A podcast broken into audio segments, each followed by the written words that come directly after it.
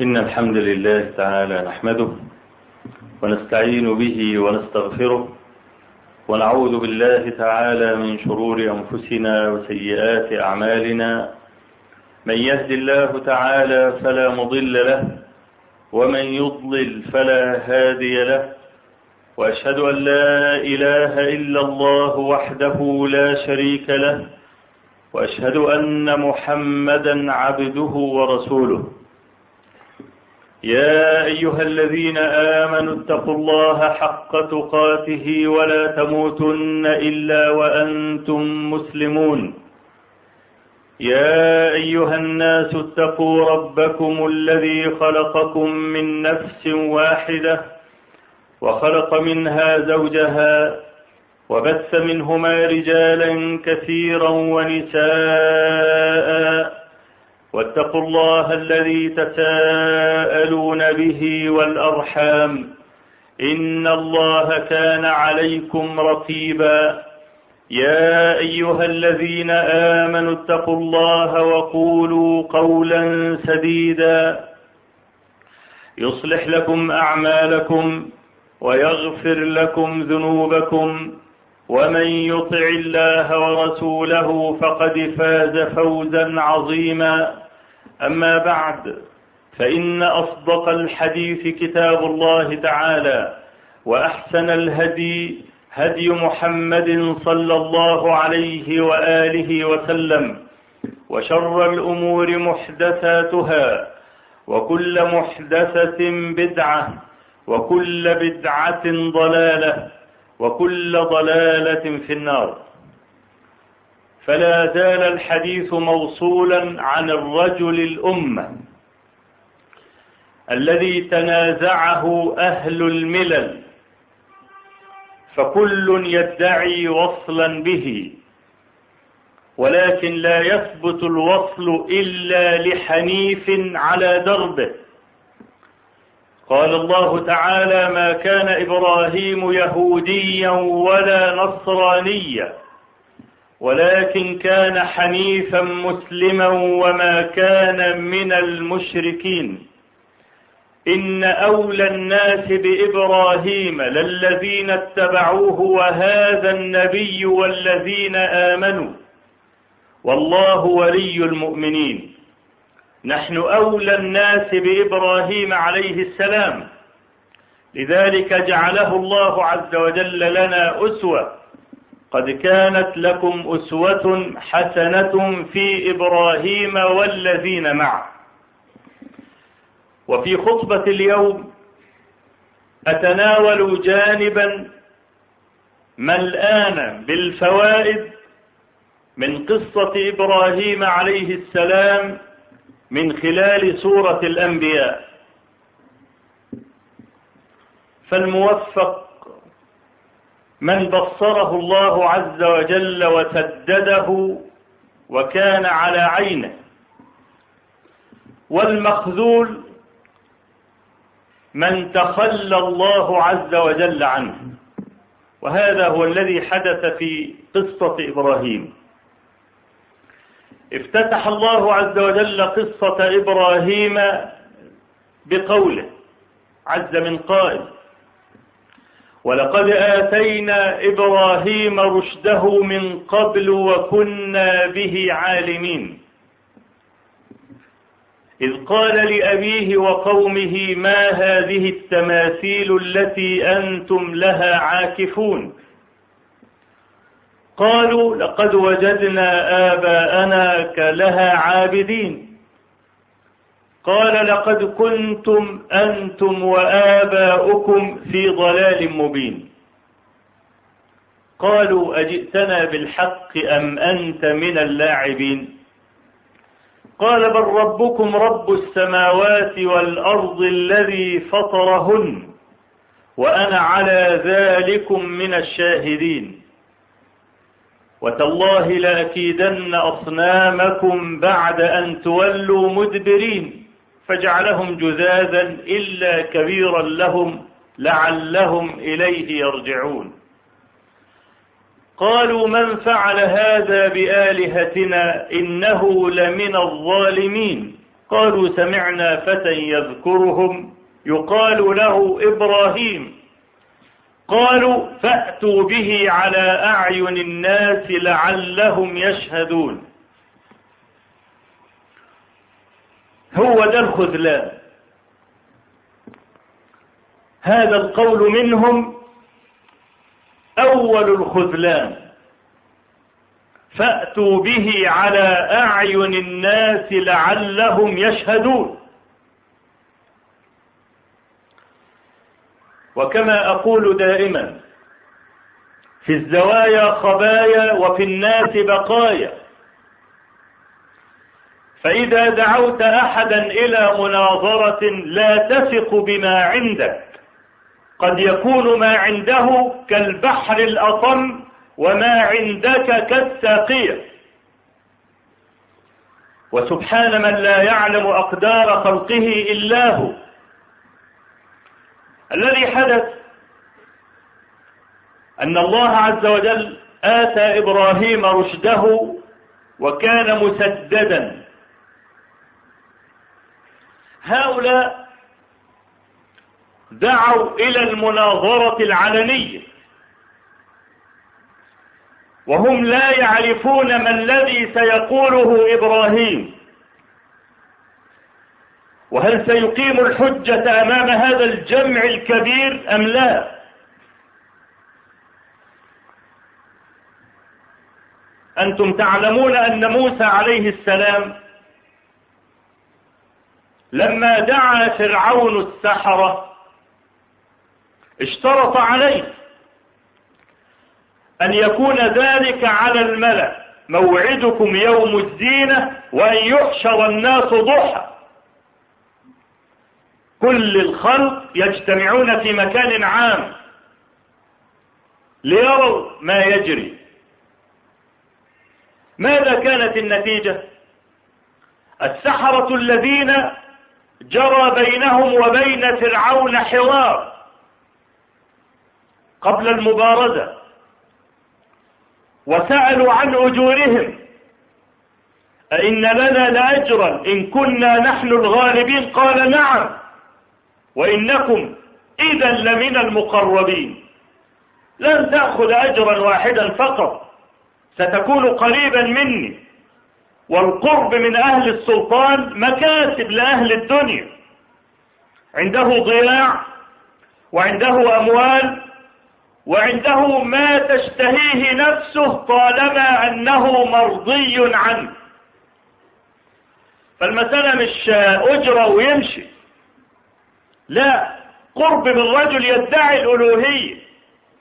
ولم يجر واحد أن يقف في مقابله لعتوه إحنا بنضرب المثل بأي مجرم بنقول عليه فرعون. وإذا كان شيطانا رجيما بيقولوا بيتفرع فالقرب من أمثال من فرعون ده يعني مكسب هائل. فيتم خذلانه بالذين جاء ليتكسر بهم ويتقوى بهم. هم الذين قالوا آمنا برب العالمين رب موسى وهارون. سيبك بقى من أي حاجة وتصور الحرج والحياء والخيبة التي كانت في قلب فرعون لما وجد الذين جاء ليتكسر بهم خذلوه. لذلك طاش صوابه ولم يدري ماذا يفعل. يعني المسألة لو كان السحرة جوه القصر ولا حاجة كانت طلعت الأكاذيب والأخبار المكذوبة غلبناه وهزمناه. لكن لتمام الفضيحة موعدكم يوم الزينة وأن يحشر الناس ضحى. كذلك ذاك الغلام المسدد الذي قص علينا رسول الله صلى الله عليه وسلم خبره. وقد رواه مسلم من حديث صهيب الرومي. وهو حديث لعله معلوم لأكثركم المشهور بقصة الساحر والراهب. قصة تقول كما قال النبي صلى الله عليه وسلم كان في من كان قبلكم ملك وكان له ساحر. فلما كبر هذا الساحر وكان وفيا لهذا الملك. قال إني أخشى أن أموت وليس فيكم من يتعلمه. فاختر لي غلاما نجيبا أعلمه السحر. نخل البلد بحالها وجيء بغلام نجيب. سريع الذكاء والفهم بدأ يتردد على هذا الساحر يعلمه الطلاسم والأشياء التي تظلم القلب. وكان في طريقه إذا سلك إلى الراهب. أنا معلش القصة أقولها ليتم تصورك للفضيحة التي جرت. كان في طريقه إذا سلك إلى الساحر صومعة راهب وكان الرهبان إذ ذاك مسلمين. معهم الوحي الصحيح من الله عز وجل. مر عليه مرة فسمع كلامه فرق قلبه له وأعجبه الكلام. صار يتأخر عند الراهب يروح للسحر متأخر يضربه. يروح متأخر لأهله يضربوه. فشكى ذلك إلى الراهب فقال إن ضربك الساحر أي هم بضربك فقل حبسني أهلي. أهلي أخرون. وإن ضربك أهلك فقل حبسني الساحر هو الأخر. حتى جاء يوم مشهود. خرجت دابة على الناس في وقت الترمذي أنها أسد. وقف على الطريق وقطع الطريق على الناس لا يستطيعون الذهاب إلى أعمالهم. لازم الملك يتدخل عشان يفض المسألة دي. الراهب الرجل الكبير الساحر الكبير عجوز رجل كبير السن يبقى يستعين بالغلام قال الغلام اليوم أعلم أأمر الراهب أحب إلى الله أو أم أمر الساحر مسك حجر قال اللهم إن كان أمر الراهب أحب إليك فاقتل هذه الدابة. رماها بحجر فقتلها وسلك للناس الطريق. نجم الغلام بدأ يسطع من هذه الحادثة.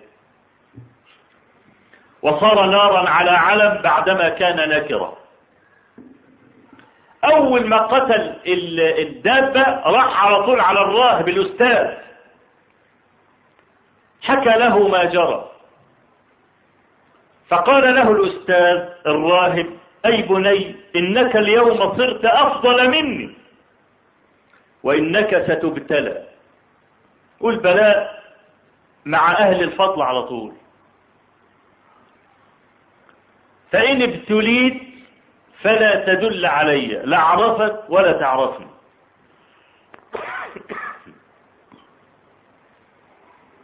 بدأ الغلام بعدما رأى الآية التي علق عليها الشر.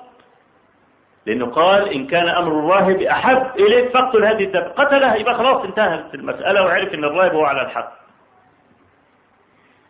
وكان الغلام يبرئ الأكمه والأبرص ويداوي الناس من سائر الأدواء.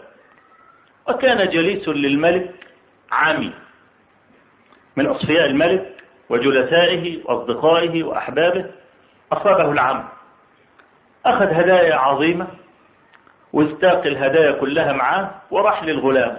قال ما ها هنا؟ يعني الهدايا. لك أجمع. كلها بتاعتك؟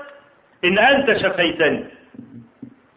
قال إني لا أشفي أحدا ولكن يشفي الله تعالى. أول مرة يذكر اسم ربنا في المملكة دي. ويوكل إليه شيء من الخوارق. فإن آمنت به دعوته فشفاك. غلام عالم يبلغ تبليغا دقيقا عن الله. ما قالوش إذا آمنت بالله هشفيك.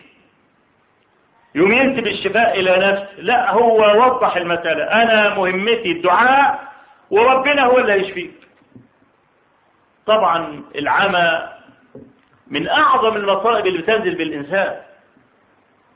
لهذا النبي صلى الله عليه وسلم يقول عن رب العزة تبارك وتعالى إذا ابتليت عبدي بأخذ حبيبتين واللفظ الثاني كريمتين لأنها هي اللي بتحبب له الدنيا إنما يحب الدنيا بها ويستغني عن الناس وذل سؤالهم بها. إذا أراد أن يعبر طريق لازم حد ياخد إيده. فمحتاج للناس كلها. فهذا من البلاء العظيم. لهذا قال رب العزة تبارك وتعالى في الحديث الإلهي إذا ابتليت عبدي بأخذ حبيبتيه فصبر لم أجد له جزاء إلا الجنة. فده إنسان كان جليس الملك وعمي نفسه بصر ويرجع له مرة أخرى. خلاص أؤمن بإلهك آمن. رد عليه الله بصره. هذا الجليس اللي كان بيدخل يتعكر ويدخل يحسس على الحيطة داخل على الملك بعينين صحيحتين. قال مالك من رد عليك بصر قال ربي. ما هو غير. لا يعرف يداري ولا يعرف يوري ولا يعرف حاجة. جابها خط كده. ربي. قال له ربك بس أنا ما ردتش عليك بصر أولك رب غيري قال نعم. الله ربي وربك ورب العالمين. فلا زال يعذبه. ده صديقه وصفيه وحبيبه. لكن لما تيجي المسألة عند الكرسي انسى بقى الوفاء ومشتقاته. ده ملغي من قاموس اللغة. فلا زال يعذبه. حتى دل على الغلام. الغلام هو اللي عمل كده. الملك ليس مغفلا. بدأ يستدرج الغلام. قال أي بني قد بلغ من سحرك ما أرى. تبرئ الأكمه والأبرص وتداوي الناس من سر أدواء. قال إني لا أشفي أحدا إنما أشفي الله تعالى. ده له برضه كده. لحكمة يريدها الله ستعلمها. فلا زال يعذبه حتى دل على الراهب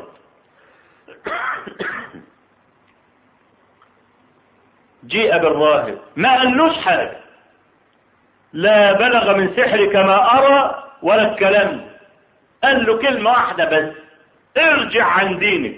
انت الإرهاب الكبير. انت أس البلاء ورأس الأسعى في المملكة دي. ده ملوش حل رجل راهب عالم معتقد. الإيمان يملأ شغاف قلبه. فالمؤمن ملوش حل الإنسان الذي يعتقد عقيدة صحيحة ليس له حل إلا واحدة من اثنين. قل هل تربصون بنا إلا إحدى الحسنيين؟ يا النصر يا الشهادة. إما يغلب ويبقى سيد في الدنيا وكل الكفر يبقوا عبيد عنده. يعاملهم برضه بالمعروف والإحسان والكلام ده. طول ما هو لامم نفسه ها؟ وما بيخرجش عن قوانين الشريعة. يا إما يموت ويذهب إلى جنة ربه أصحاب العقائد ما لهمش حل عشان كده الملك عارف المسألة فجابها من الآخر. ارجع عن دينك. قال له لا نشره نصين نشره من مفرق رأسه بالمنشار حتى سقط شقاه على الأرض. جاب الجليس لأنه ما عندوش قيمة. قال له ارجع عن دينك قال له لا نشره هو كمان. جاب الغلام قال له ارجع عن دينك نشره لا ما نشروش طبعا. ده لسه ولد صغير ولسه يعني العمر قدامه وعايزين نستفيد بيه لأن ظهر له نبوه قتل الأسد. إحنا محتاجين الراجل ده عشان الأمن القومي ارجع عن دينك قال له لا. فدعا فوجا قال خذوه إلى قمة أعلى جبل. فإن رجع وإلا يعني المفاوضات مستمرة طول السكة وعلى الجبل كمان. يا ابني كل عيش يا ابني عيش يا ابني استقمت كده وبتاع هيبقى لك ضياع ويبقى لك أراضي ويبقى لك حظوة والكلام ده هو. يعني هتموت نفسك على إيه؟ لا هتصلح الكون ولا أنت تسوي حاجة. فأنجو بنفسك. المفاوضات مستمرة إلى آخر نفس. ليه؟ عايزينه الغلام رأس ماله صدق رجائه. قال رب اكفنيهم بما شئت. عرفش انت هتموتهم إزاي؟ هتاخدهم إزاي؟ هتهلكهم إزاي؟ بس بأي طريقة بس خدهم. فوجف بهم الجبل فسقطوا هم ولم يسقط هو. طب إزاي؟ الجبل ده اللي ربنا سبحانه وتعالى نزل جبال اوتادا في الأرض حتى لا تميد وتتحرك وتهتز. يبقى زي كده عود الشجرة تنفضه كده سقط. طبعا مات. فرجع هو إلى الملك. قال ويحك اين أصحابه. قال كفانيهم الله بما شاء. دعا فوجا آخر قال حن حنتويه بقى في البحر. سمك القرش بقى ياكله كده ولا بيعرف يعوم ولا بيعرف بتاع في لجة البحر في نص البحر. فإن وإلا لججوا به. إن رجع ماشي ما رجعش يقلبوه. وهم في نص البحر بيرجعوه رب اكفنين برشيد فانكفى بهم القارب فغرقوا ورجعه حمله الموت اللي هو من مخلوقات الله مسخر يعني. لما رجع للملك قبل ما يدعو الفوج الثالث قال له ريح نفسك بقى. أنا هقول لك على الحل. الحل لو أنت عايز تموتني وتخلص مني عشان أوفر عليك الإشكالات وكل شوية تجيب لي فوج الحل حاجة بسيطة خالص. ما هي؟ قال له تدعو الناس في ميدان عام. نفس الحدوتة برضه. عشان تبقى الفضيحه بجلاجل وتصلبني على هذا الصليب خشبة دي. وتأخذ سهما من كنانتي جراد السهام. حطه في كبد القوس. وتيجي كده وقدام الناس كلها وتصرخ بأعلى صوتك بسم الله رب الغلام وتقوم ضاربني هموت على طول. سوف يقع السهم ها هنا وأشار إلى صدغه. أنا بسيط دعا الناس بسم الله رب الغلام واداله السهم فوقع حيث أشار الغلام. قال له هيقع هنا فوقع بالضبط في مكان اصبع الغلام. مات الغلام. ماذا قال الناس؟ قالوا آمنا بالله رب الغلام. الغلام ده لو فضل يعني يطوف المملكة ويحرسها رايح جاي يخلي مثلا مئة ألف مئتين ألف يؤمنوا في ضحوة من نهار كذلك يريهم الله أعمالهم حسرات عليه آمنا بالله رب الغلام. الحشية السيئة قالوا وقع الذي تحذر. أنت كنت خايف الغلام يعيش وكنت خايف الراهب والكلام ده. وقع الذي تحذر وآمن الناس.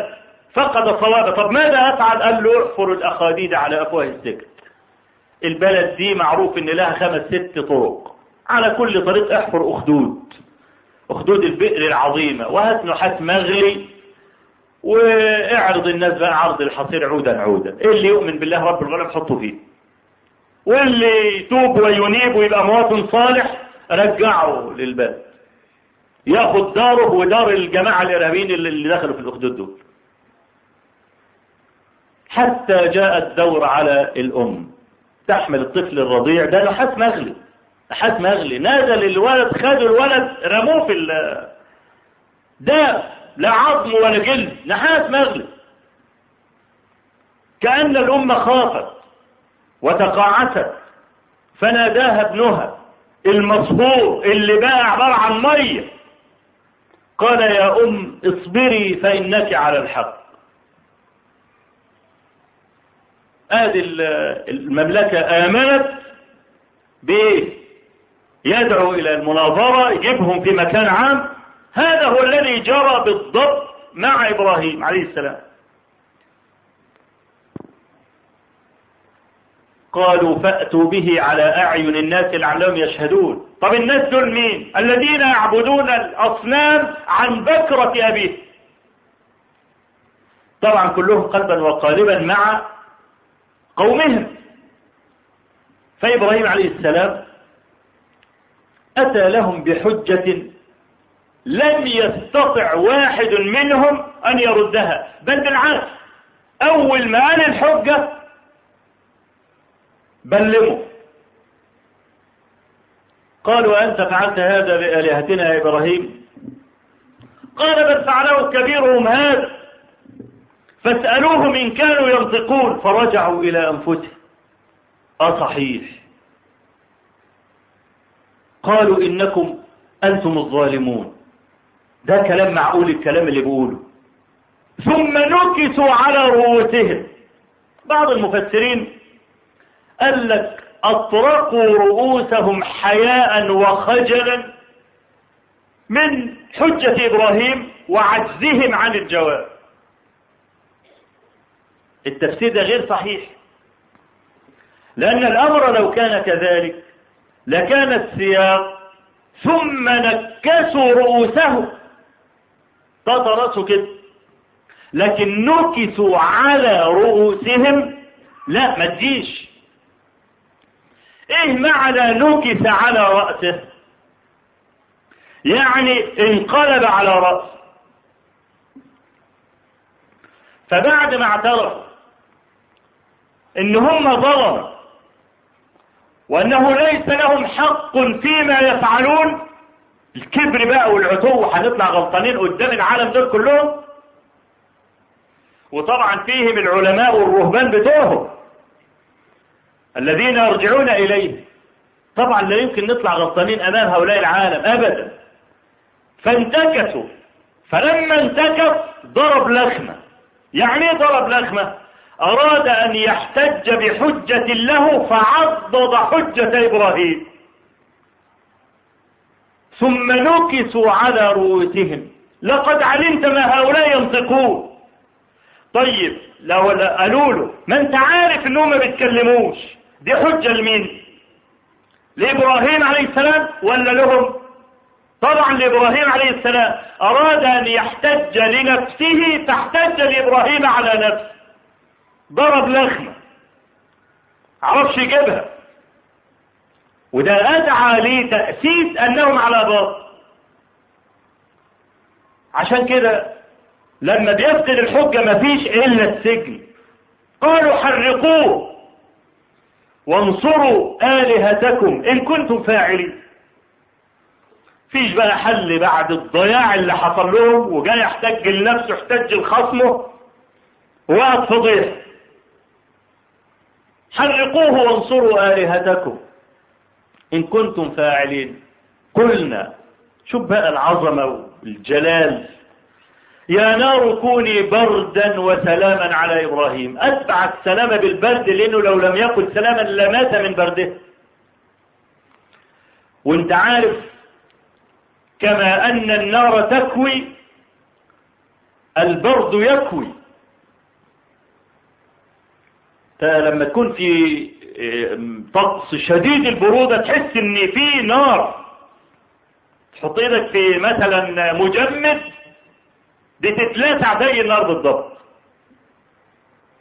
وقد ذكر المفسرون عن بعض الإسرائيليات أن أهل الأرض لم ينتفعوا بنارهم في هذه اللحظة لأن كل نار ظنت أن الخطاب موجه لها. يا نار كوني بردا وسلاما فلم ينتفع أحد بنار في هذا اليوم. أقول قولي هذا وأستغفر الله العظيم لي ولكم.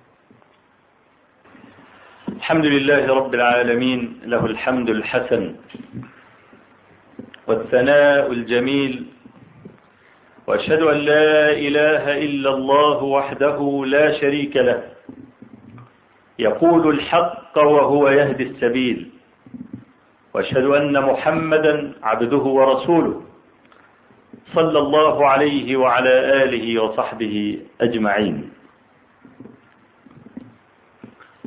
ما هي عوامل النصر في قصة إبراهيم مع قومه؟ العامل الأول الرئيس تسديد الله عز وجل إياه. العامل الثاني أنه فتى. قالوا سمعنا فتى. يذكرهم يقال له إبراهيم. الأم لا تنتصر إلا بشبابها. وكما روى ابن أبي حاتم في تفسيره بسند صالح حسن. عن ابن عباس رضي الله عنهما أنه تلا هذه الآية. سمعنا فتى يذكرهم. فقال ما بعث الله عز وجل نبيا إلا شابا. ولا طلب ولا صار عالما إلا شاب. أو لا يكون عالم إلا شاب. حصل العلم في الشباب. أي أمة من الأمم عدتها شبابها؟ شيوخ الذين كبروا ليس لهم جلد وعندهم آفة من الآفات. أبانها رسول الله صلى الله عليه وسلم لكل من ترتفع سنه. كل ما البني آدم يكبر. يعدي بقى الكهولة. الكهولة أنتوا عارفين الكهولة على رأس أربعين سنة. من أربعين سنة يبتدي يلم شنطته. مروح. شمس حياته في كل يوم تميل إلى الغروب. فأقبح شيء لرجل مسافر يعلم أن سفره طويل. أن يتشبث بالدنيا وشمس حياته تغيب أو تميل نحو المغيب. الآفة أظهرها النبي صلى الله عليه وسلم بقوله يهرم ابن آدم. يهرم يعني يعجز. ويشب منه سنتان. يبقى شباب في حاجتين. حب البقاء وحب المال. مش عايز يموت. طيب الأمم بترقى طالما لها أعداء أقوياء بالجلاد والجهاد والكر والفر. ده حتى لو نفسه إن هو يعني يكر ويفر عجوز. ساعده ليس بقوي. رجلاه لا تقوى على الجري والكر والفر والكلام. من الذي ينتصب ليحفظ الدين والعرض والمال؟ هم الشباب. شبابنا ماذا يصنعون الآن؟ الحمد لله الناس يرجعون إلى الله زرافات ووحدانا نحن لا ننكر ذلك. لكن الذين رجعوا كم يساووا بالنسبة للباقي الشارد الضايع يشكلون نسبة ضئيلة. طبعا دي لها أسباب سأتكلم عنها إن شاء الله. فهؤلاء الشباب عدة الأمة يستفيد من الناس الكبار التجربة ويستفيد الحكمة لأن الشباب شعبة من الجنون. يبقى أي شاب يلتصق بشيخ كبير يستفيد منه التجارب ويصدقه. إذا لم يكن هناك كذب ولم يظهر عليه كذب مستور الحال. وإن تصحه في نصيحة قال له يفعل كذا وكذا ياخذها مع نصائح آخرين ويضعها أمامه وبعدين ينفذ زي ما قلنا في المرة الماضية إن التجربة يستفاد منها شرعا. وذكرت فيه حديث موسى عليه السلام لما لقي النبي صلى الله عليه وسلم في ليلة المعراج وهو نازل من عند رب العزة تبارك وتعالى قال ماذا أعطاك ربه قال أعطاني خمسين صلاة. قال إن قومك لن يستطيع. سل ربك التخفيف فإني جربت الناس قبلك. ف... فإنما أفتاه بالتجربة التي جربها مع بني إسرائيل. والله عز وجل لما ذكر أهل الكهف قال إنهم فتية. آمنوا بربهم وزدناهم هدى. فتية. لأن هؤلاء كانوا أبناء علية القوم. وكل ما البني آدم تعلو رتبته في الدنيا يضعف قلبه. مكاسب أي بني آدم بيلتزم في أسرة لها نفوذ لما بيحاولوا ان هم يثنونه عن التزامه. يقول لك إيه؟ هتضيعني كل ما يقترب من الرأس قلبه يضعف للمكاسب الموجودة. عايز أفضل في المكاسب والنعيم والنغنغة دي. الولد ده هيحرمني منه. عشان كده الفقراء هم أتباع الأنبياء. هيبقوا على إيه؟ ليس عنده شيء يبكي عليه. عشان كده قلبه زي الحديد. ملوش حاجة في الدنيا. طمعان في الجنة. ميلاطها المسك. الطينة بتاع بتاعت الجنة الطينة اللي انت بتمشي تغرس برجليك فيها مسك. حصباؤها اللؤلؤ. ما في الجنة شجرة إلا وساقها من ذهب. جدرانها لبنة من فضة ولبنة من ذهب. وإذا رأيت ثم رأيت نعيما وملكا كبيرا. أقل واحد في الجنة كما قال النبي صلى الله عليه وسلم الذي تنقطع به الأماني. وربنا عز وجل هو اللي بيذكره يقول له تمن علي. قول اللي نفسك فيه. يقول كذا وكذا وكذا بس هو طبعا مخه على قد ما يعرفش يقول إلا اللي شافه أو سمعه. تمام؟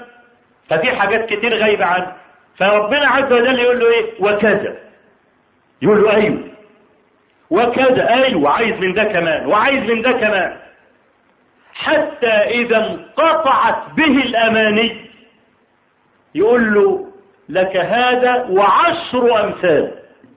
كمان بعد ما تنقطع به الأماني تماما وتذكير ربنا له كمان سبحانه وتعالى. فالفقير بقى المؤمن يفتكر الكلام ده هو وبعدين كمان في حاجة كبيرة أوي. أن سقفها عرش الرحمن. كمان فلما تذكر الكلام ده هو تشوف الدنيا النكد اللي مش عارف يحصل فيها على شقة 40 متر عشان يعيش فيها. هيقاتل عليه ده. قلبه زي الحديد. عشان كده الأنبياء انتصروا مع قلتهم بالرجاله دول. فتيان دول. إنهم فتية آمنوا بربهم وزدناهم هدى. ولاد الطبقة الراقية إزاي قاموا فقالوا ربنا رب السماوات والأرض. لن ندعو من دونه إله. قالوها إزاي ديت وكيف قويت قلوبهم على مخالفة العتاة من أصحاب الجاه والمال؟ قال عز وجل وزدناهم هدى. وشرف الكلب الذي تبعهم. فنوه بذكره. وده كلب. ذكره لأنه صاحبه. يشرفه أي حد يصحبونه. طيب طالما إنه لا ينصر الدين إلا فتى فمن هو الفتى؟ وما صفات هذا الفتى؟ نكمل إن شاء الله عز وجل هذا الكلام بعد الصلاة. أقول قولي هذا وأستغفر الله العظيم لي ولكم. اللهم اغفر لنا ذنوبنا وإسرافنا في أمرنا وثبت أقدامنا وانصرنا على القوم الكافرين. اللهم اجعل الحياة زيادة لنا في كل خير واجعل الموت راحة لنا من كل شر. اللهم قنا الفتن ما ظهر منها وما بطن. اللهم لا تجعل الدنيا أكبر همنا ولا مبلغ علمنا ولا تجعل مصيبتنا في ديننا ولا تسلط علينا بذنوبنا من لا يخافك ولا يرحمنا. رب آت نفوسنا تقواها وزكها أنت خير من زكاها. أنت وليها ومولاها. اللهم اغفر لنا هزلنا وجدنا وخطأنا وعمدنا وكل ذلك عندنا. إن الحمد لله تعالى نحمده ونستعين به ونستغفره ونعوذ بالله تعالى من شرور أنفسنا وسيئات أعمالنا. من يهد الله تعالى فلا مضل له ومن يضلل فلا هادي له وأشهد أن لا إله إلا الله وحده لا شريك له وأشهد أن محمدا عبده ورسوله. أما بعد فإن أصدق الحديث كتاب الله تعالى وأحسن الهدي هدي محمد صلى الله عليه وآله وسلم وشر الأمور محدثاتها وكل محدثة بدعة وكل بدعة ضلالة وكل ضلالة في النار.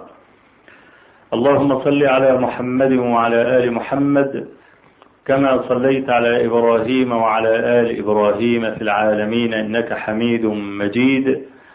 وبارك على محمد وعلى آل محمد كما باركت على إبراهيم وعلى آل إبراهيم في العالمين إنك حميد مجيد. أيها الإخوة الفتوة منزلة من منازل السائرين إلى الله.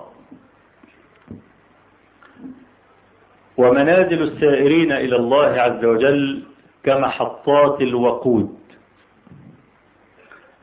أي رجل يسافر سفرا طويلا ده جهاد ده ولا إيه؟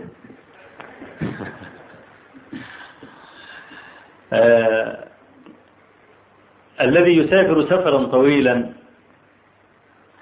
بسيارة مثلا وهو يعلم أنه لا توجد محطات وقود في هذا الطريق فإنه لا يسافر. فمنازل السائرين الأحوال التي يتقلب العبد فيها أحوال تختص بالسراء وأحوال أخرى تختص بالضراء. فبيوم يتقلب ما بين ضر يضره ويزعجه وما بين خير يسره ويفرح به. يفضل يتقلب بقى في السراء والضراء لحد ما يموت. حد ما ينتهي سفره وسكته تخلص.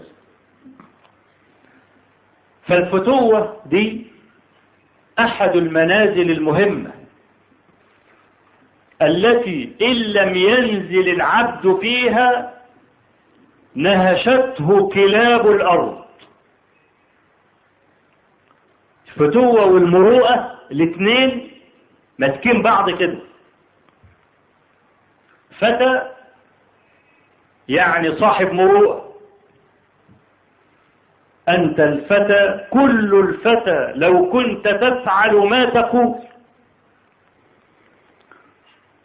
الفتوة دي درجات. أدنى درجات الفتوة. اللي هي السلمة الأولانية اللي بتحط على رجلك في منزلة الفتوة.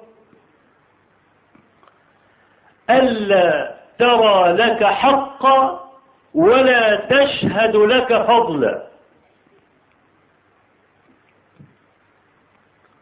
ده يكون إزاي؟ عايز أوصل للحتة دي. ألا ترى لك حق. ماشي في الدنيا وبتعتبر إن أنت مالكش حق عند حد. ده النتيجة بتاعته إيه؟ أن تسقط الخصومة. وهو الناس كلها بتحارب بعض ليه؟ يقول لك حق عايز حق سمعت وزير العدل بيقول كل سنة المحاكم بتنظر في 11 مليون قضية. كل سنة المحاكم بتنظر في 11 مليون قضية. عندك كم قاضي؟ قال لك عندي قضاة القاضي ينوب من الهم ده اهو 3000 قضية. 3000 على 365 يوم غير الباكانس ها؟ ده يبقى كل قاضي لازم يعمل في اليوم أكثر من عشر قضايا. فيها قضايا ما تخلص أبدا ده تزوير وأوراق مزورة وأختام مش عارف جاية منين على ما يقعد يحقق في القضية دي. ويشوف اللي مش عارف إيه ويجيب الشهود ويسمع اللي مش عارف إيه. خلاص. يقدر القاضي يعمل حاجة ويرد الحق لصاحبه فعلا. في قاضي يقعد كده يجيب الخصوم ويقعد يسمع كده ويوسع صدره لهم وياخد ويدي والكلام ده. 14 مليون قضية. القضايا كلها مالت المحاكم ليه؟ يقول لك حق عايز حق. فإذا كانت الفتوة ألا ترى لك حقا بقدر المستطاع مش هقدر أقول لك سيب كل حاجة. بس في حاجات ممكن توقعها. في حاجات ممكن توقعها مستغني عنها ربنا غنيك عنه ليه قرشين جاء واحد خدهم زورا وعدوانا وربنا موسع عليه وعندي أطيان وبتاع والكلام. خلاص شيلها بقى وأنا كنت منك حسنات. دي يبقى اسمه فتى. يبقى اسمه إيه؟ يبقى اسمه فتى. ألا ترى لك حقا يبقى هتوقع الخصومات. ها؟ يبقى الدرجة الأولى دي لها إيه؟ لها علامات. العلامة الأولى ترك المخاصمة ها؟ وترك المعاتبة ونسيان الأذية. هذه الدرجة الأولى. ألا ترى لك حقا؟ تمام؟ ولا ترى لك فضلا. ليه؟ علشان ما نتفرعنش على بعض. لا انت بيكلمني ببوق فيا هو ده يطلع إيه ابن مين ده؟ ابن مين في مصر ده؟ عشان يكلمني بالطريقة دي. لا أنا لازم أربيه. لا أنا لما أخرج بقى والعلماء لما يعرفوا التواضع يقول لك أن تخرج من بيتك ولا ترى لك فضلا على أحد. كأنك بتقول كل الناس أحسن مني. فأنا لو كنت أنا بعتقد المسألة دي هناطح مين؟ ده ده يورثه الأدب. يبقى ده الدرجة الأولى من درجات الفتوة اللي يعملها يبقى فتى. عشان كده يعني العلماء لما بيعرفوا الفتوة تباينت ألفاظهم وإن كان المعنى قريب يعني الإمام أحمد يقول إيه؟ لما سئل عن الفتوة قال الفتوة ترك ما تهوى لما تخشى. تمام؟ ترك ما تهوى لما تخشى. أنا عايز حاجة معينة. الحاجة دي فيها محاذير فيها دخول في حرام فيها مظالم ناس فيها إسقاط للمروءة فأنا نفسي فيها بس مش قادر. ليه أخشى عواقبه فمن فعل ذلك فهو فتى الحارث المحاسبي.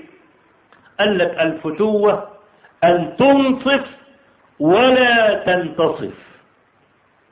شوف يا أخي كلامهم. ذهب. كلامهم ذهب. أن تنصف ولا تنتصف. كلمتين. إيه معناهم؟ الانتصاف إنك تاخد حقك. والإنصاف أن تترك حقك. هذه الفتوة اللي يعمل كده يبقى لا ينتصف لا يستوفي حقه ولا يتشفى. الكلام ده كله متاخد من القرآن والسنة. ربنا تبارك وتعالى قال وجزاء سيئة سيئة مثلها فمن عفا وأصلح فأجره على الله. أنا لما أجي أقول لك ولله المثل الأعلى. أنت ضربت واحد. زي ما آه عبد الله بن عمر عمل. ابنه ضرب عبد. فجاب الولد ابنه جاب ابنه وجاب العبد. وقال له اضربه. زي ما ضرب اضربه. قال له لا. عفوت عنه. فقال له أنت حر طب دي تسوي إيه بقى؟ أو لو ضربوا ألم هو نص الآية. وجزاء سيئة سيئة مثله. تمام؟ ضربوا ألم رجعه له. خلاص ما عملكش حاجة. لما أجي أنا أقول لك إذا ضربت ألم ده حقك يا ابني. لكن إذا عفوت عنه أنا بقى اللي هكافئك. وده عبد عاقل وذكي. يديله ألم مفيش حد أبدا عاقل يعملها أبدا. ربنا عز وجل هو اللي يقول بقى. وله المثل الأعلى فمن عفا وأصلح فأجره على الله. أجر علي أنا. أنا اللي حكمت. طب أنا لو اديته ألم لو عجلته حتى إيه اللي أنا استفدت؟ لكن لما يكون أجره على الله إزاي البني آدم راح علشان يضرب الألم؟ وساب الجزاء العظيم ده إزاي بقى؟ ده فتى ده ولا حتى فتاة ها؟ ده ما حصلش حاجة خالص. اللي هو يضحي بالأجر والمتكلم رب العالمين وده قرآن ثابت. وعود ثابتة. ما تقوليش بقى حديث وتطلع زي الجماعة الغجر دول اللي يقول أصل ده حديث أحد أصل الراوي غلط فيه أصل فصل مش عارف إيه لا ده قرآن. فأنا لما أندوبك بقى إنك أنت ربنا يقول لك اجرك علي أنا وما تديليش الألم ده. يبقى نسيان الأذية لأن كل ما تفتكر الأذية يهيج عليك الغل مرة ثانية تبقى عايز تجيبه تقطع يبقى رجعت في البيع. تمام؟ اذا الواحد قدر يعني يحط رجله على السلمة الأولانية في درجات الفتوة يطلع للثانية بقى. الثانية إيه؟ قال لك أن تعطي من حرمك. أن تدني من اقصاك تمام؟ وتعطي من منعك. وتسقط الاعتذار عن الجاني. هم قالوها إيه؟ قال لك وتعتذر للجاني. دي ما تقدرش توصل لها إلا إذا حطيت رجلك على السلمة الأولانية.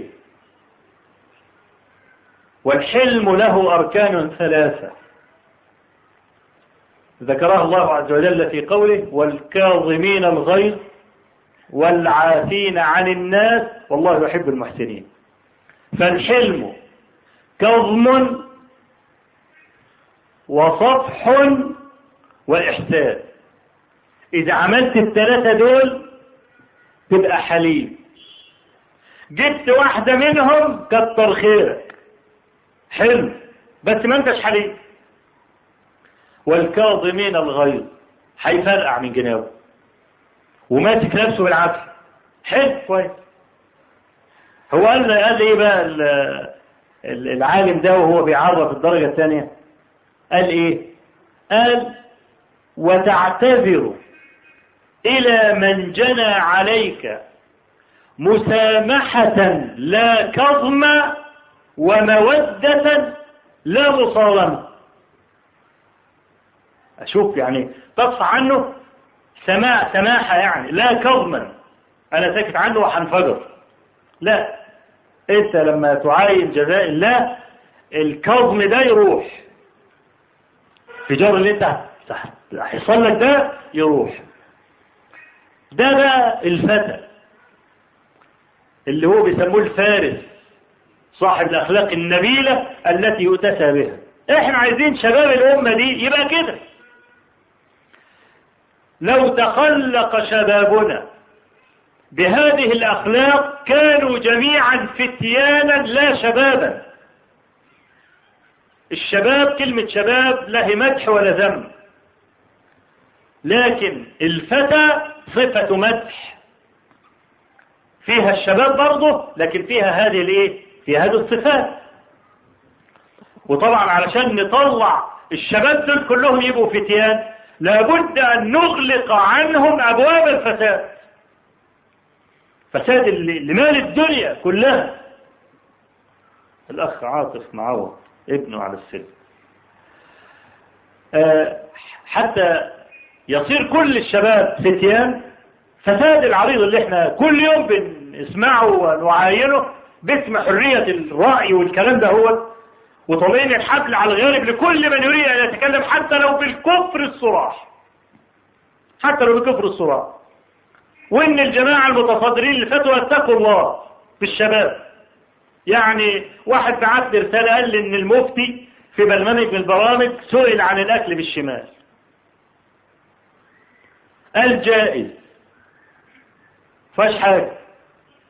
أنا على يقين أن هذا المفتي يعلم أن النبي صلى الله عليه وسلم قال لا يأكلن أحدكم بشماله ولا يشرب بشماله فإن الشيطان يأكل بشماله ويشرب بشماله. أنا عايز أفهم يعني هو غير الفتوى ليه؟ علشان مين؟ عشان الكفرة بياكلوا بالشمال؟ وإحنا بقى لازم كده يبقى شكلنا حلو والدولة دولة الكافرين في الدنيا ونطاق ونسيب كل يوم حتة من الدين بتاعنا عشان الكفر الكفرة يرضوا عننا. أنا عايز أعرف مش قادر أفهم. من يوم ما سمعت البتاع دي عايز أفهم على اقلبها يمين شمال يمين شمال. مش لاقي نحو يعني ده ناقص بقى نعمل الفتوى دي زي المقامات يعني هو لو كان قالها بالطريقة اللي أنا هقولها ديت ما هي مش معقولة برضه بس كان بقى دمه خفيف. ها؟ يقول مثلا مثلا يعني وإن صادف وأكلت مع قوم مفاجيع ها؟ يجوز أن تأكل بشمالك حتى لا تضيع. ها؟ تبقى فتوى زي المقامات كده زي المقامات. ده والقائل يقول لي وقال إن النبي صلى الله عليه وسلم كان بياكل البطيخ والقساء ياكل البطيخ باليمين والقساء بالشمال. كمان يفتري على النبي عليه الصلاة والسلام. كمان هو ده بقى اللي أنا ممسكه الفتوى. ما أنا عايز أفهم يعني.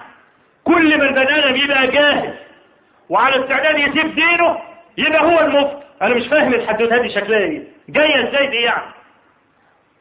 النبي عليه الصلاة والسلام رأى رجلا يأكل بشماله قال له كل بيمينك قال لا أستطيع قال له لا استطعت فشلت يده. قال صلى الله عليه وسلم ما منعه إلا الكبر. مش عايز يسمع الكلام مش عايز يقبل الكلام من النبي عليه الصلاة والسلام. ده ده ده المؤتمن على الدين افترض المؤتمن على الدين.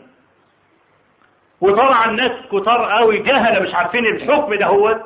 طعت ولا أنا. كفر الكلام ده لا يمر عندهم مرور الكرام. قرأت في مذكرات أحد الدبلوماسيين المصريين. قال إن أنا مرة عملت تصرف أدى إلى أزمة دبلوماسية إيه التصرف ده؟ إنه كان بيمينه. رفع الشوكة بيمينه. طبعا أنتوا زي حالاتي لا فندق خمس نجوم ولا عشر شموس. تعرفوش بقى إن هو بياكله إزاي؟ يقطع كده بإيده اليمين ويلقط بايده الشمال. أدي الأكل وأدي الاتيكيت الدبلوماسي مفيش حد يعرف يعمل حدودات لا سفير ولا غيره. ياكل بشماله. ليه؟ لو كان بيمينه ده خالف العرف الدبلوماسي وكانت تعمل أزمة دبلوماسية. إيه يعني اللي خلاهم يلقطوا يعني كلب يمين ولا كلب شمال ولا ما كانش خالص؟ هم مالهم والموضوع قال لك لا. حتى دي. أي حاجة تخالف تخليهم يسيبوا حاجة من دينهم يسيبوها. يوم يبقى عارف الحكم ويتركها طوعية ويقول لك ده الأعراف الدبلوماسية. عشان كده ربنا كتب عليه الذل والعار. أحبائي يتجرعوا المرارة وبيجرعونا المرارة معاهم كمان. يعني إحنا عمالين نشرب من المر كل يوم بسبب المخالفات الموجودة في ديار المسلمين. فأنا لازم أسد هذا النقد وهذا الخرق لازم أسده. إذا كنت عايز الشباب دول يبقوا فتيان يبقوا فتيان كده يطلعوا ناس نبلاء حتى مع أعدائهم. لو هؤلاء الفتيان ظفروا بأعدائهم أحسن سنوات العز إن العدو ده يبقى رقيق عندي. يبقى رقيق عندي. لأن أنا اللي هرحمه. النهارده بيترمي القمح في المحيط والزبد في المحيط والجبن في المحيط وتلت الكرة الأرضية بتموت من الجوع عشان الكفرة هم اللي ماسكين مقاليد الدنيا. المسلمين يعملوا كده؟ لقد خسر العالم كثيرا بانحطاط المسلمين وتخليهم عن دورهم. ليقرأ في إحسان لإحسان المسلمين إلى المماليك يتمنى الكافر أن يكون عبدا مملوكا لما يراه من الحزن. ليه؟ هتتصرف معاه أخلاق الفتيان. يعني مثلا يوسف عليه السلام اللي خدوه سجنوه. وافتروا عليه. وأكثر شيء مر أن يفترى عليك فيما يميزك أميز ما فيك يفترى عليك فيه. دي بقى مرة جدا. افتري عليه في إيه؟ في عرضه. ويوسف ده بقى مين؟ الكريم ابن الكريم ابن الكريم ابن الكريم. من زيه؟ يوسف ابن يعقوب ابن إسحاق ابن إبراهيم. عريق الجذور في الطهارة والنبل. يتهموه بال بالزنا وبيتعدى على المرأة وكمان ظهرت الآيات ان هو بريء. فلما رأى قميصه قد من دبر قال إنه من كيدكن. آه لو من قبل. يبقى هو عايز يتعدى عليه وعمال تدافع عن نفسها فقطعت هدومه من قدام لكن ده هدومه متقطعه من الخلف ده كان بحارب بايه ده. ده كان بيجري وهي بتشد. خلاص وظهرت الآيات والكلام ده ومع ذلك قاموا حاطينه في الإيه؟ في السجن. دارت الأيام ومرت الأيام والملك رأى الرؤيا المعروفه رأى سبع بقرات سمان يأكلهن سبع عجاف وسبع سنبلات خضر وأخرى يابسات. لم الجماعه بتوع أفتوني في رؤيا وده يدل على إن الرؤيا فتوى مش بالدراع كده ولا بالفكاكة كده ولا على مذهب بني همبك لا دي الرؤيا علم زي الفتوى بالضبط. ها؟ زي الفتوى. وزي ما الجاهل اللي بيروح يسأل المفتي جاهل برضه زيه يوديه في داهية وراه خليه ياكل الربا وياكل مش عارف إيه وياكل الكلام ده. أه واحد يشوف رؤيا يروح يحكيها لواحد جاهل. النبي عليه الصلاة والسلام يقول الرؤيا على رجل طائر ما لم تعبر. تعرف الطائر؟ لا يكاد ينزل على غصن إلا إيه؟ يطير. ما بيستقرش الطائر. حط كده وطير وكده وطير و... فالرؤيا على رجل طائر يعني الرؤيا ملهاش تأويل. معين. تمام؟ ما لم تعبر. فإذا عبرت وقعت. واحد شاف رؤيا قال له والله أنا شفت إن أنا يعني. سناني وقعت اتخرب بيتك. سنانك وقعت ده أنت اللي بتاكل بيها يبقى أنت هيصيبك مرض عضال ومش عارف إيه واتقي الله والكلام ده. آه ممكن تقع الرؤيا على نحو معبر عشان سأل واحد جاهل مش فاهم حاجة. ملك قالوا له فالناس برضه كانوا أمناء. ها؟ قال له أضغطوا احلام يبقى أضغط بالليل. ها؟ وما نحن بتأويل أحلام بعالمين. أنا ما أعرفش إن أول حاجة ولا بتاع. المهم افتكر بقى إيه الراجل ده اللي طلع يوسف عليه السلام. لما قال له على الرؤيا ويوسف عليه السلام مظلوم ومرمي في غيابات السجن ومتهم في عرضه والدنيا كلها عارفة القضية بتاعته لأن ده امرأة العزيز. ها؟ امرأة العزيز يعني. الدنيا كلها وبعدين كانت عازمة بقى الجماعة اللي زيها. ها الجماعة الأغنياء بقى والطبقات الأغنياء والكلام. موائد الفحش بقى وكل ما يقعدوا يعملوا وينصبوا الحلقات بتاعتهم على الرجالة ومش عارف إيه والكلام. دي أعداد العلالي يعني. ده كل ما تعلى الطبقات بتاع الناس تلاقي النسوان ما بيتكلموش إلا على الرجال. فالناس دول تناقلوا المدينة. كلها عرف يبقى مرمي في السجن. وسمعته ملوثة. والراجل جاي يقول له يوسف أيها الصديق أفتنا. في سبع بقرات سمان يأكلهن سبع عجاب وسبع سنبلات خضر وأخرى يابسات قال له إيه؟ شوف بقى الفتوة اللي يوسف عليه السلام عملها. عبرها بشقين. تمام؟ قال له تزرعون سبع سنين دابا خلاص؟ يأتي سبع عجاف يأكلن ما قدمتم لهن إلا قليلا مما تحصنون. شوية الغلة تقاوي اللي انت تحطوها في المخازن عشان يرجعوا الأرض تاني. ودي ما تسويش حاجة طبعا جنب اللي هم كلوه. هو ده اللي كان كفاية على كده.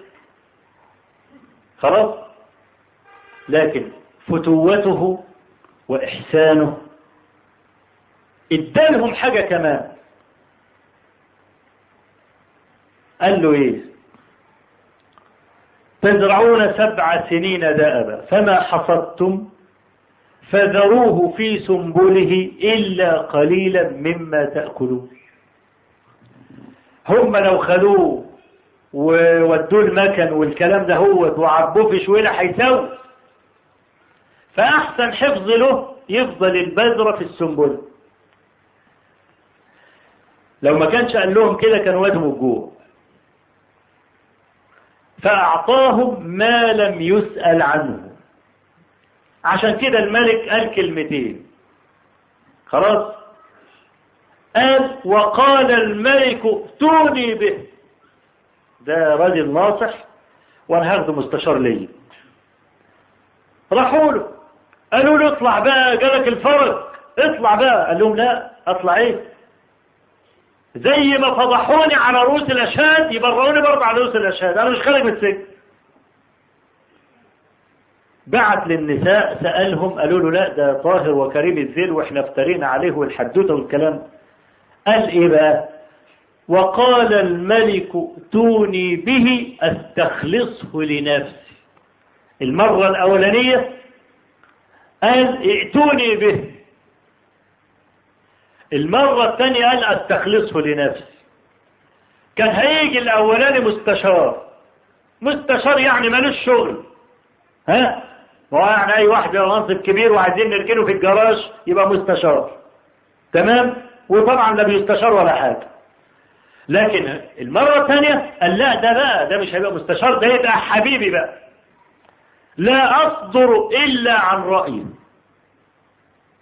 خلاص؟ هي دي الفتوة والنبي صلى الله عليه وسلم ذكر الدرجة الثانية من أخلاق الفتيان. دي في الحديث الذي رواه مسلم. من حديث أبي هريرة رضي الله عنه أن رجلا جاء إلى النبي صلى الله عليه وسلم فقال يا رسول الله إن لي قرابة أصلهم ويقطعونني أحسن إليهم ويسيئون إلي. وأعطيهم ويمنعونني يبقى صد رد. خلاص؟ صد رد. قال له إيه؟ عليه الصلاة والسلام. قال إن كنت كذلك. وشوف ده التحرز. يعني إذا كانت مسألة زي ما أنت بتقول يعني فإنما تسفهم المل المل الرماد الحار بتسففه تراب. ولا يزال معك من الله ظهير عليهم ما دمت على ذلك. أنا عايز أفهم يعني. لما واحد النبي عليه الصلاة والسلام بيقول له طالما إن أنت بتحسن على طول الخط ويساء إليك على طول الخط في مدافع من عند ربنا معاك. وسماه ظهير. ليه؟ لأن أنت كده هتبقى راكب ظهر خصمك. ظهير. ظاهر عليه. ما دمت على ذلك. طب لو هو بقى منعني ومنعته وحرمني وحرمته وقطعني وقطعته يبقى مني له بقى. إذا كان هو أقوى مني يبهدلني. إذا كان هو أغنى مني أنا هتعرض وهقع في ورطات وديون يتشفى فيا ويجي بقى علشان خاطر يقول لي إيه الأخبار؟ ما أكلت طوب النهارده؟ يبقى دي أمر من ضرب السيف. إنه يشمت فيا. ها؟ وشوف آه هارون بيقول لموسى عليه السلام ولا تشمت بي الأعداء. شمت تجنب شماتة الأعداء مطلب شرعي. ها؟ مش زي الجهل اللي يقول لك أنا أعمل اللي يعجبني وإن أغضب الناس. أهم حاجة بقى أنا مقتنع. ده كأنه عايش في الدنيا لوحده. دول ده بقى أشقى الناس اللي يقول هذا الكلام. وشوف النبي صلى الله عليه وسلم كان يتعاو كان يتعوذ من إيه؟ من شماتة الأعداء. يقول لك عضال الداء أعوذ بك من عضال الداء وشماتة الأعداء. فالشماتة دي حاجة النفس لا تحتملها. خلاص؟ فيبقى منك له لكن لو انت بقى التزمت بالوصية النبوية يبقى لا زال معك من الله ظهير عليهم. ما دمت على ذلك ظهير. يبقى سمعتك كويسة عند الناس. لا بتدي للناس فلوس ولا بتأكلها ولا بتعمل حاجة وبيحبوك. والواحد في أقصى البلاد يدعو لك. وإذا ذكرت أثنى عليك ودعا لك. وإذا ذكرت بشر يقوم ينتصر لهؤلاء الذين يعني يذمونك وينالون منك. لا انت أجرته ولا انت اديت له فلوس ولا تعرف هو بيعمل إيه. ادي معنى ظهير خلاص؟ فدي درجة من درجات الفتوة إحنا عايزين شبابنا يبقى كده. هل يكون فتى من يجلس على قارعة الطريق وعمال يغمد البنات رايح جاي زي ما بنشوف في الشارع المشؤوم بتاع نبوي المهندس ده عندنا. ها؟ شوف يوم الخميس بيبقى شكله إيه؟ أنا بخاف يوم الخميس ده ما بعديش في الشارع ده إلا إذا كنت ناسي. بخاف والله يا اخوانا بخاف من الشارع ده يوم الخميس. إن يحصل فيه بلية ولا مصيبة ولا ينزل غضب وطبعا ده نبوي المهندس ده حتة شويرع جنب الشوارع الثانية اللي في المدن الكبيرة فضلا بقى عن الكازينوهات وفندق خمس نجوم وصلاة الرقص والأغاني والبتاع والكلام. ها؟ شوف البنات ماشيين لابسين بقى. أنا مش عارف البنات دول لهم آباء ولا آبائهم ماتوا ولا راحوا فين. بنت اللي تلبس بنطلون أنا ما أعرفش بتلبسه بصابون ولا بتلبسه ببكر. بنطلون له بكر من جوه يجري على رجليه. ما أعرفش إيه ده. إيه الاب اللي يسمح لبنته انها تطلع ببنطلون بهذه الصورة المزرية؟ ما عندوش نخوة. القرود عندها نخوة عنه. عمرو بن ميمون كما في البخاري بيقول رأيت الرجم في الجاهلية. الرجم اللي هو عندنا في الإسلام الزان المحصن رأى في الجاهلية. إيه اللي رأى عمرو بن ميمون وهو من المخضرمين؟ قال لك شوف قرد عجوز فارد دراعه نايم ومراته القردة الشابة دي على دراعه وخدت على دراعه يعني وهو نايم. فجاء قرد شاب فبصبص له حرك ديله كده ها؟ قامت سلة نفسها بهدوء كده وخفة وسابت الباء في نايم وراحت إيه؟ عملت اللي عملته. رجعت بقى كأن مفيش حاجة حصلت. الباشا لسه بشخ ها؟ قامت داخلة كمان على آخر على إيه؟ على إيديه. فلما دخلت على إيديه نامت فكأنه حس بتقل خفيف كده بص كده لقاها شمها. أول ما شمها صرخ وصاح وتنطط. اجتمعت القرود كلها وكل قرد أتى بحجر وقتلوا هذه القرد. رواية صحيح البخاري. يبقى القرد ده أحسن من البني آدم اللي سايب بنته ماشية لابسة ستريتش وبضيهات والكلام ده ماشيين في الشارع. عشان البنات يعكسوها و... أيوه يا جميل وبتاع ولا عيال بيكلموا بنات والكلام ده وشوف بقى المصيبة السوداء اللي حصل المحمول المصور. ها؟ تبقى بنت واقفة والكلام ده هو والواد واقف حاطط المحمول في جيبه وعمال يصورها. تضحك وتهزر مع صاحبتها وتبص صاحبتها والكلام ده. ها؟ آه. بعد كده في طبعا من المحمول ده وصلة فيديو. يوم نازل بقى بوصلة الفيديو دي يطلع له شريط واثنين وثلاثة ونبتدي بقى الابتزاز.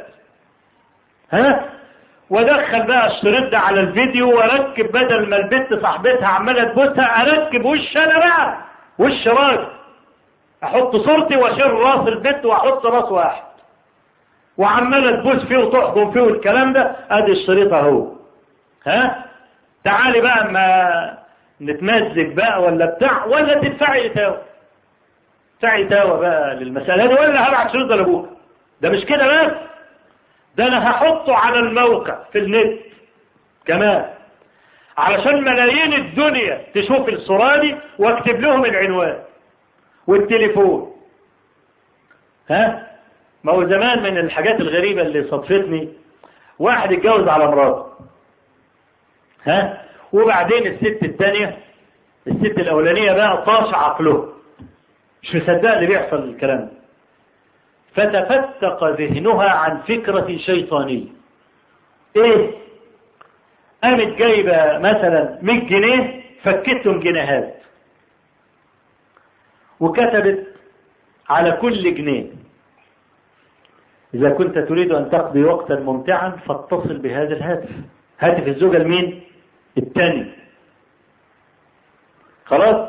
الفلوس أنت عارف مش بتاعت حد. ها زي انبوبة البوتاجاز كده. مش بتاعت حد بتاعت صاحب نصيبها خلاص؟ إيه يطلع واحد كنت عايز تتمتع مش عارف إيه يضرب الرقم. يضرب الرقم أيوه مدام سعداء بلقياك وبتاع أي خدمات. ده مين يا ابني؟ مين؟ ما تطلع من دول يا مدام ومش عارف إيه والكلام ده. ها؟ معاكسات تغير رقم التليفون تلقطه وتكتبه على برضه فلوس وتعمل المسألات دي طبعا كانت فكرة طبعا شيطانية بس ما تسويش حاجة بالنسبة للنت. دلوقتي على أي موقع يوم داخل حاطط الصورة دي وإن أراد أن يتمتع بكذا ومش عارف إيه الكلام ده فعليه أن يتصل بكذا وكذا. وده محمول أهو بيصور كل حاجة. وفي مصيبة أسود أسود من أرض الخروب إيه بقى اللي طلع في أوروبا دلوقتي والمحاكم في أوروبا والقضاة طالبين عدم نشرها. كاميرات بتعمل بأشعة معينة تخترق الجدر. تخترق الجدر. القضاء والمحاكم في أوروبا الآن أنا سمعت الكلام ده في لندن. قايمين يعني قضية قال لك ده اهدار البيوت. ما عادش فيه خصوصيات. يبقى خلاص على الحمام وحط بقى الكاميرا عشان يشوف اللي داخل واللي طالع وغرف النوم والكلام ده. يبقى هيكلفك إيه بقى؟ محاكم بقى هم يعملوا الاختراع ويعملوا ويعملوا ضده. تسويق. يعني مرة لما كنت في أمريكا الأخ اللي كان معايا مركب جهاز آه علشان إذا كان في رادار بعد 100 كيلو يديله صوت يهدي السرعة عشان ما يدخلش تحت الطائرة. وده يتباع وده يتباع. عادي خالص مش مشكلة. ودي كلها شركات وإنتاج. تمام؟ يبقى أنا عشان أحفظ بقى بيتي مطلوب بقى أن أنا أجيب ألواح ضد الأشعة دي عشان أجلد البيت كله من جوه. علشان خاطر ما فيش حد يتعدى على حرمات البيت. يبقى ده السفارات كده.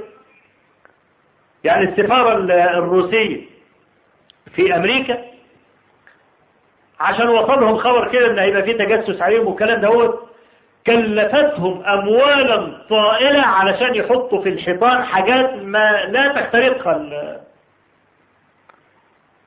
ومع ذلك قدروا يوصلوا الحل.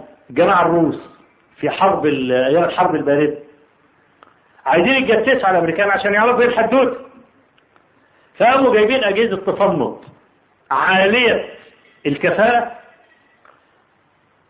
الجهاز يسجل بمنتهى الوضوح على بعد مثلا 100 متر 150 متر. وجابوا فران وعملوا لها عملية جراحية وزرعوا الجهاز ده جوه بطن الفار. وقاموا مسربين الفيران للسفارة من المدخنة بتاع المطبخ من المش عارف إيه؟ السفارة دي طولها إيه يعني؟ طولها على بعضها كام؟ فلقوا الفيران بيتنططوا في المطابخ وشغالين ودول عمالين يلقطوا معلومات. ها؟ دي كلفتهم كام؟ كلفتهم كتير. طب دي دول بتصرف. الخزينة بتاعتها محيط بيغرف منه طب أنت كفرد لما تبتلى بالمسألة دي وطبعا القضاء واقف والجمهور هيكسبها والشركات اللي بتنتج الكلام ده هتكسبها برضه. وطبعا طالما راحت هناك هتجيلنا هنا. فدي أيام نسأل الله العافية منها. فأنا عايز أقول ألا يخشى أي أب من هؤلاء الآباء إن سمعة بنته تلوث وتتصور بالوضع الشائن بتاعها ده والولد يحطه على النت ولا على البتاع ده ويفضحه ويفضحها؟ إحنا يا جماعة عايشين في متاهة. ولا يمكن أن ننتصر ونحن قد فقدنا مقومات النصر. فإحنا عايزين عشان شبابنا يبقاش شباب مجرد شباب. نريد أن يصير شبابنا فتيانا. يتخلقون بهذه الأخلاق الفاضلة. ويترفع عن الدنايا.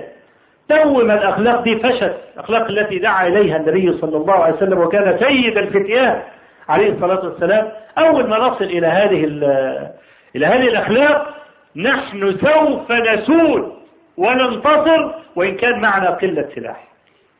قال الله عز وجل عن اليهود يخربون بيوتهم بأيديهم.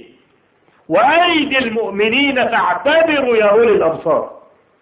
لكنا نحن نستحق أن ننتصر على عدونا. وغيرنا ما بأنفسنا من الخلل. ورجعنا عبيدا لله عز وجل. عدونا اللي هيخرب بيته بإيده. والله عز وجل قادر على كل شيء. آه تسونامي اللي هو الاعصار ده آه بيقول لك أمريكا تحت حزام النار. هو جماعة بتوع الزلازل بيقولوا كده. حزام النار تحت القارة الأمريكية. لما حصل البركان ده هو ماء المحيط سخن. سخن. قال لك ناس ماتت من حرارة المية. عصار لما راح وقام راجع تاني جاب البني آدمين كلهم بعد ما غرقهم جاب جثثهم على جوه. اللي ما ماتش مات بسبب سخونة المية. ده اللي يسخن محيط يخليه يغلي.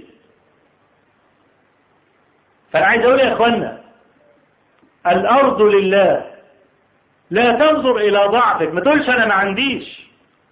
لا عندي صواريخ عبيرة قارات وهم عمالين يمشطوا بلاد المسلمين. كل ما واحد يبدو إنه هيعمل حاجة نووية يقوم واقفين أو النهارده ألمانيا وفرنسا.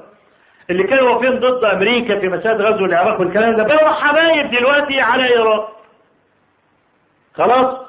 ليه؟ علشان يبقى الدول الخمسة الموجودين في مجلس الأمن ها؟ يبقى هم اللي معاهم القوة النووية بس. يبقى كله يطاف. باكستان الدولة المسلمة الوحيدة اللي عندها القنبلة الذرية وهيضربوها مش هيسيبوها ابدا. وستذكرون ما أقول لكم. تحريش ما بين الهند وباكستان. عندها القنبلة النووية وعندها الصواريخ اللي هي المباراة اللي ما بين الهند وباكستان في الصواريخ البالستية حاملة الرؤوس النووية.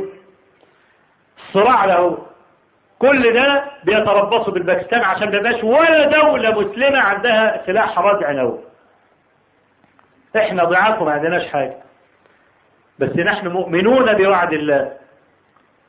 كل الأنبياء لم يستخدموا القوة القوة العسكرية إلا ثلاثة ممن أعلمهم استخدموا القوة العسكرية مع العدو داود عليه السلام يوشع بن نون عليه السلام نبينا صلى الله عليه وسلم. وبقية الأنبياء سلاحهم الدعاء. إني مغلوب فانتصر. خلاص. فإحنا عايزين نقول كده. رب إني مغلوب فانتصر. ليك عبد مستقيم. وتجأر إلى الله عز وجل بالدعاء ينصرك. لكن تدخل بلاد المسلمين وتروح بلاد الكافرين إيه الفرق؟ ما تلاقيش في فرق جامد قوي يعني. هتلاقي طبعا في فروق ستجد فروقا ولا بد. لكن الصورة العامة زي بلاد الكافرين.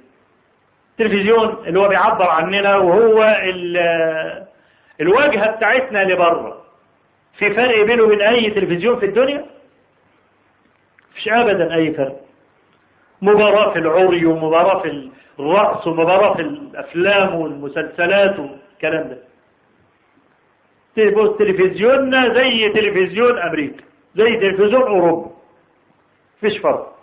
تنزل مطاراتنا هي زي مطارات بره. مفيش فرق. ودي كلها عناوين البلد. أي حاجة دي بيسموها عناوين البلاد. فإحنا عايزين نقول ضعفاء صحيح.